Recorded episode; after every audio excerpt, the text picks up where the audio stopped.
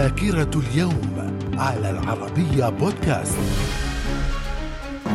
أهلا بكم مستمعينا الكرام وفي ذاكرة اليوم الثالث من أكتوبر من العام 1778 المستكشف البريطاني جيمس كوك يصل إلى منطقة ألاسكا في أقصى قارة أمريكا الشمالية وفي العام 1904 توقيع معاهدة بين فرنسا وإسبانيا من أجل الحفاظ على استقلال المغرب وفي العام 1906 اعتماد أو إس رمزا عالميا عند طلب الاستغاثة. الوراثة إلا أنها لم تطبق إلا سنة 1908 من الذاكرة. في الثالث من أكتوبر من العام 1918 الأمير فيصل يدخل دمشق على رأس القوات العربية والإنجليزية ويعلن قيام الدولة العربية في سوريا الكبرى بأقطارها الأربعة المقسمة بين الإنجليز والفرنسيين. من الذاكرة. في العام 1924 الإنجليز يجبرون الشريف حسين بن علي على التنازل التنازل عن عرش المملكة الحجازية الهاشمية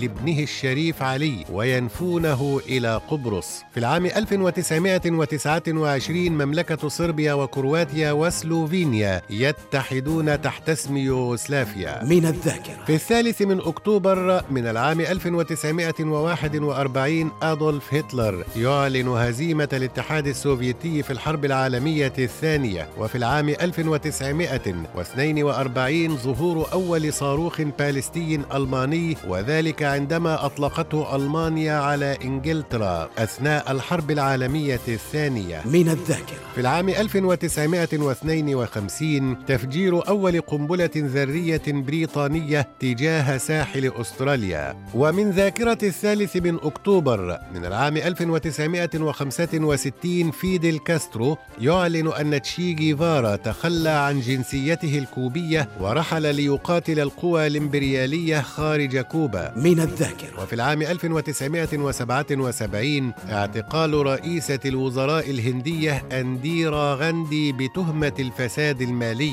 وفي العام 2003 كوريا الشمالية تعلن أنها تجاوزت كل العقبات لإنتاج قنبلة نووية. من الذاكرة. إلى اللقاء.